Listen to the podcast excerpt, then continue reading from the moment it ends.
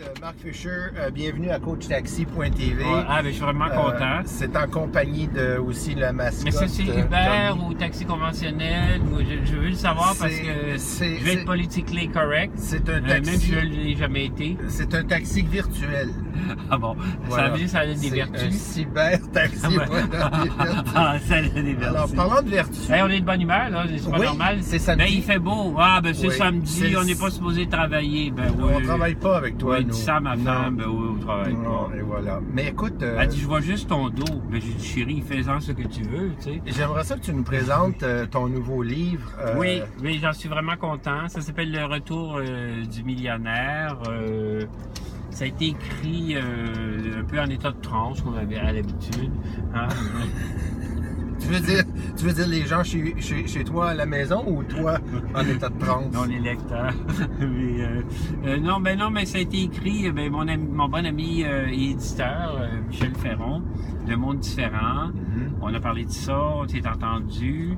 Puis après ça, euh, c'était une expérience un peu euh, amusante parce qu'au départ, je voulais faire un peu la suite du millionnaire qui a eu tant de succès, qui a été vendu à euh, quelques 2 millions d'exemplaires, rendu à 30 langues. Oui. Puis je l'ai relu après 20 ans. Puis pour la première fois de ma vie, expérience un peu inusuelle, j'ai trouvé que c'était pas si mal. J'avais toujours trouvé mauvais. C'est un peu bizarre comment les, les créateurs on perçoit nos œuvres. Ouais. Lui, il est vraiment mignon. Il est trop mignon. Puis Marc Fischer a exploité. perdu, perdu la boule, et Il est exploité, ce chien est exploité. Son maître est un chien. Mais c'est pas grave, il est mignon, je l'adore.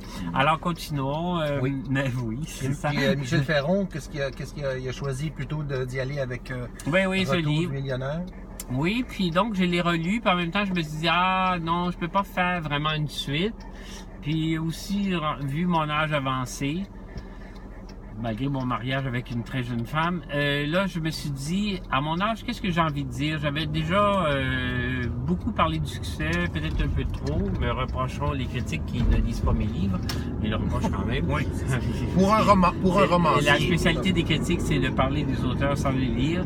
Ouais. C'est comme, euh, c'est le time management 101. Tu sais, dis Ouais. n'importe quoi, si t'as rien lu, ça passe quand même. Ouais. Et surtout, répète ce que les autres critiques ont dit. Tu peux me quoter on that, parce que c'est ce que je pense. Mais finalement, euh, là, je me suis dit à mon âge, OK, qu'est-ce que c'est le succès? Parce que le succès, j'en ai beaucoup parlé.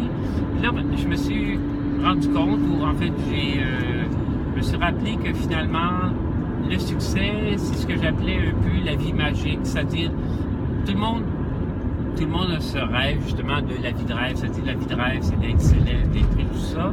Mais quand on voit ça, on se rend compte que c'est pas nécessairement une équation avec le bonheur, avoir tout ce que la société euh, dit qui est la chose à avoir ou à désirer, obtenir ou travailler, sacrifier tout.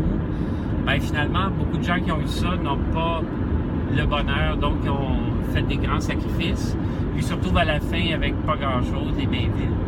Et là, je me suis dit, mais, et, l'histoire, justement, c'est l'histoire d'aller vers la vie magique. La vie magique, c'est que dès que tu comprends que le plus important dans la vie, c'est ton développement intérieur, ton développement spirituel, et que tu peux commencer tout de suite.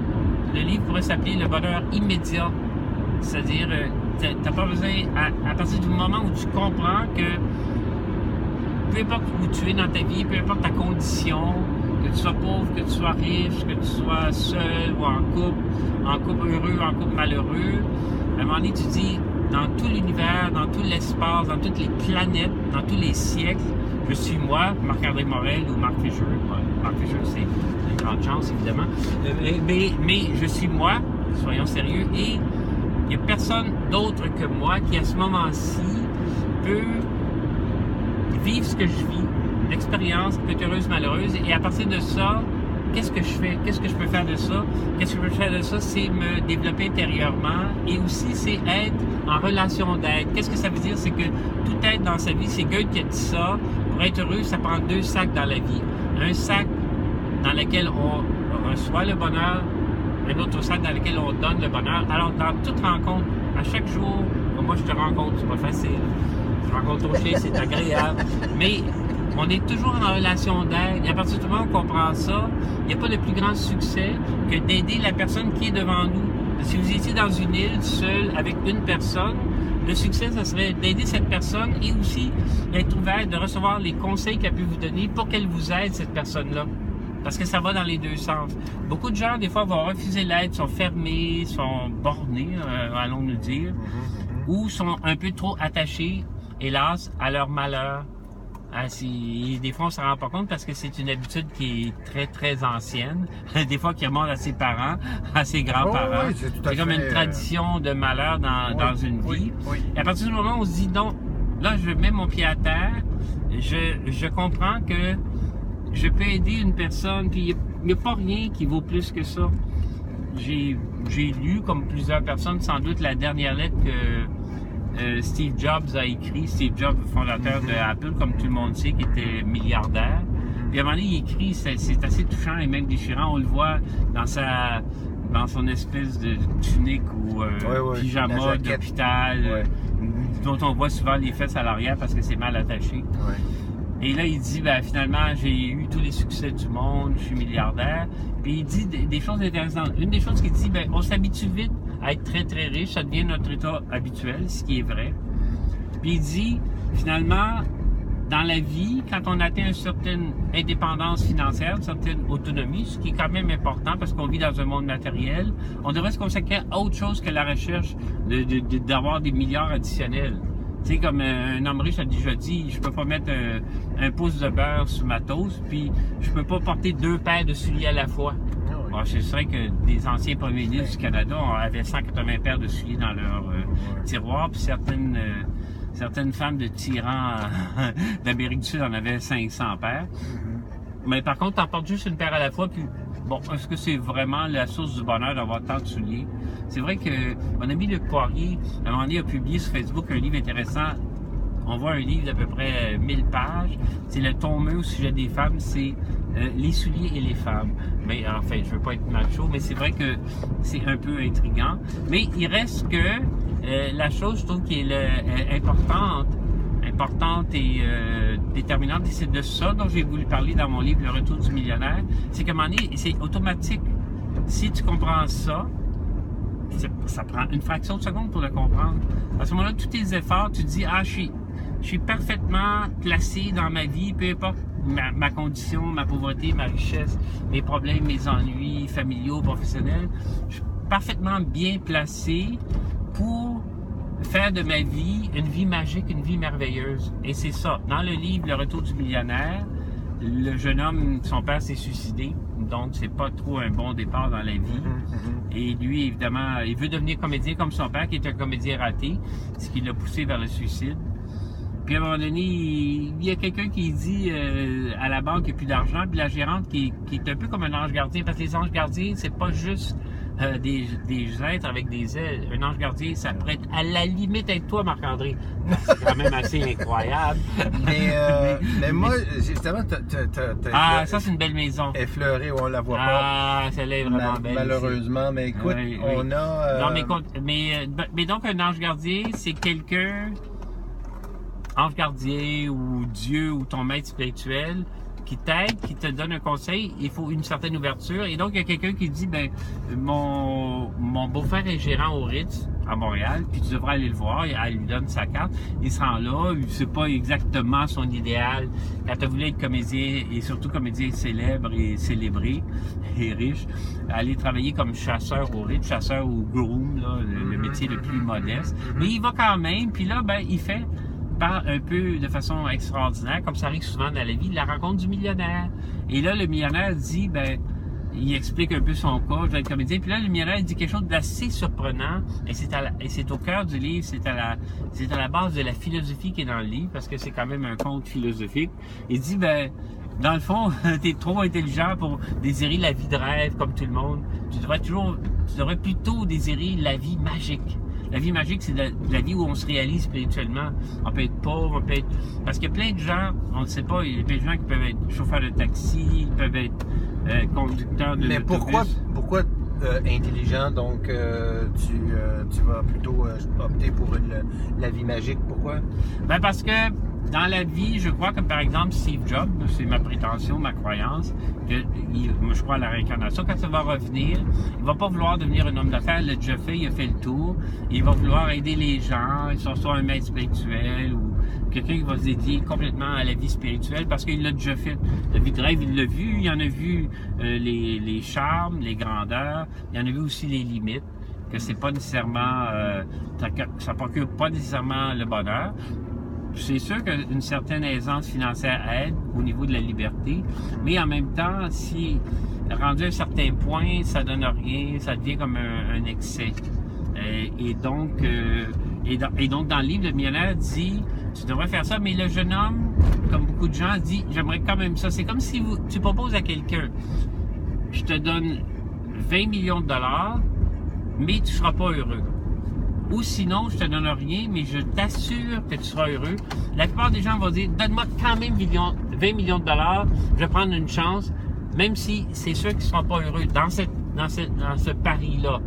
Alors, le millionnaire lui permet de vivre l'expérience parce que, dans le fond, toute vie est une expérience spirituelle. Tout ce qu'on vit, c'est toujours une expérience spirituelle.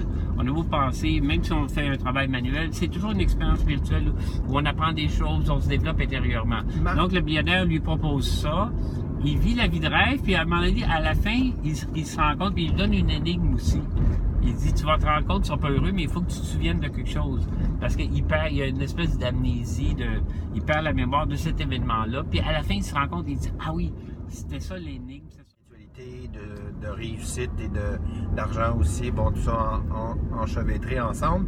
Cette semaine, je t'ai vu donner la conférence, euh, ta conférence oui, sur le du bonheur que j'ai adoré, euh, que j'aimerais beaucoup avoir en, format vidéo ou audio, euh, du, moins. j'ai pris quand même quelques notes, mais il y a une chose que tu, parles là-dedans, tu, donnes un exercice. En fait, tu t'en donnes deux. Le premier exercice, tu dis d'écrire notre limite. Parle-nous de ça un peu là, par rapport à ça, justement cette... Euh, ben, c'est sûr que je crois quand même que la plupart des gens, tu sais, quand tu vas dans un magasin, tu vas acheter un objet, il y a, en principe, il y a une étiquette sur chaque objet. Oui. Qui peut être oui ou non négociable, mais mettons un objet pour 50 l'autre 100 mm-hmm. Je crois euh, que chaque personne a une étiquette invisible sur son front, dans son cœur, dans sa tête. Et cette personne-là se dit qu'elle est prête à vendre son temps, sa qualité, son talent pour tel prix. Oui. Parce que c'est un peu Howard Hughes qui disait ça, tout le monde a un prix.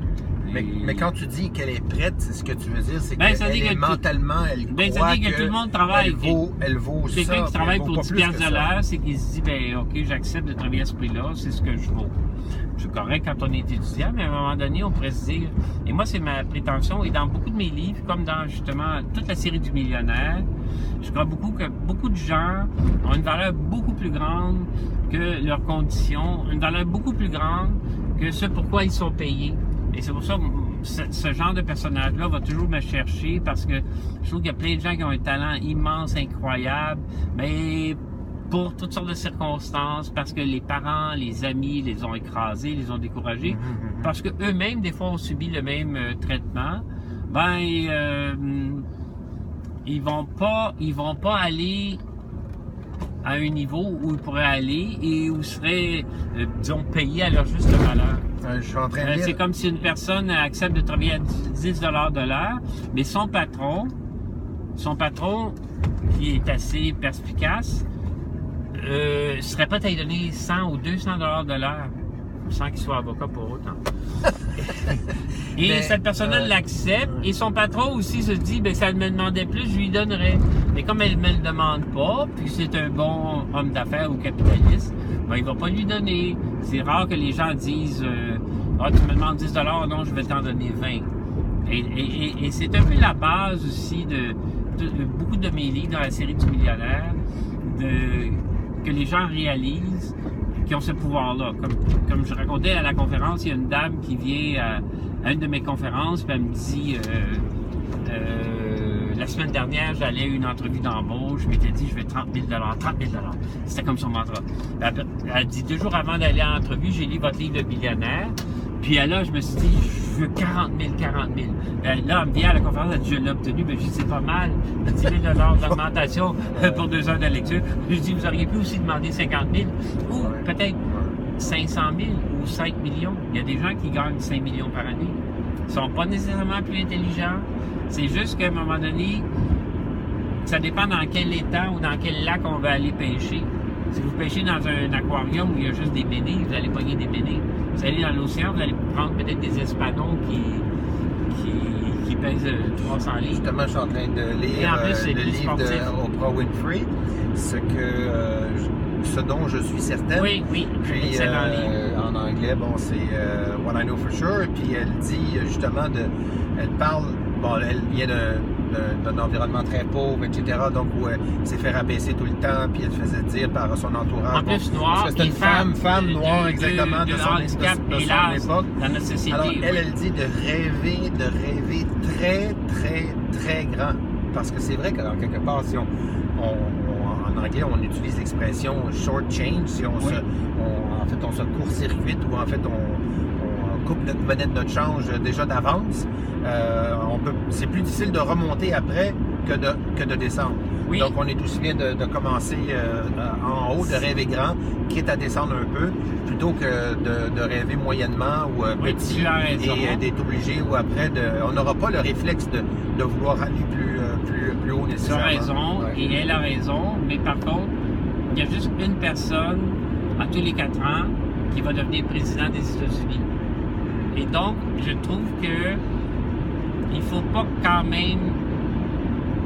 C'est comme c'est pas toujours ça qu'on va réussir, même si on a des rêves grands. C'est pour ça que je trouve dans le, Retour du millionnaire, donc voici le livre, euh, la vie magique, c'est c'est- justement plus sympathique parce que tout de suite, tu as le succès, tout de suite, tu as le bonheur. Puis, des leçons que tu aurais apprises 20 ans après avoir peut-être débattu, pour avoir tenu ce que tu voulais par la vie de rêve, tu les obtiens tout de suite.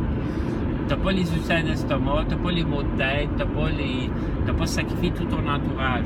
Donc, oui, c'est vrai, voyons grand, ayons des grands rêves, mais que ces grands rêves-là, que cette vision-là énorme de soi-même, ne nous fasse pas oublier les petites joies extraordinaires de la vie, les gens qui sont autour de nous.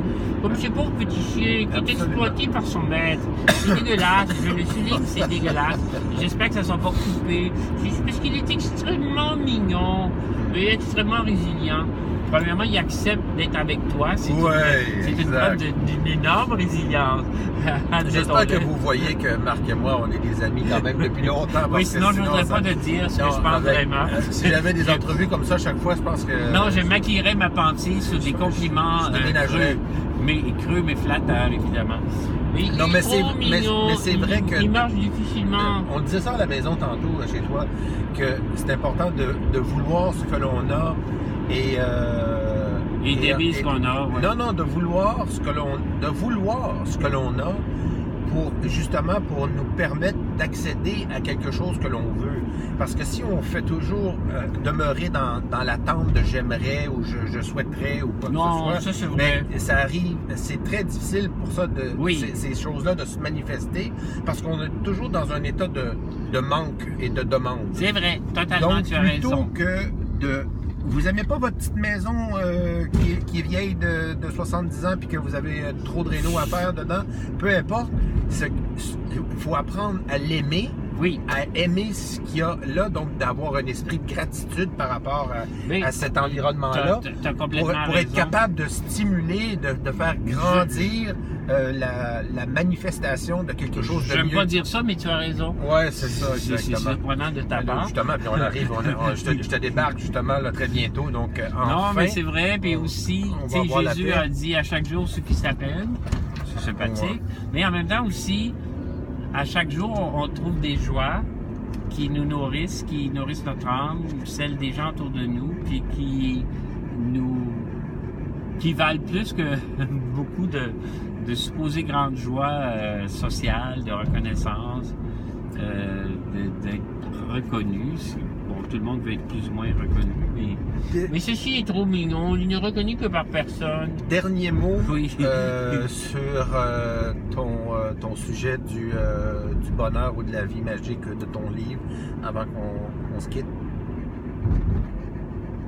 Un dernier mot, ben, euh, ouais, c'est difficile à dire. Euh, écoute, euh, Achetez-le.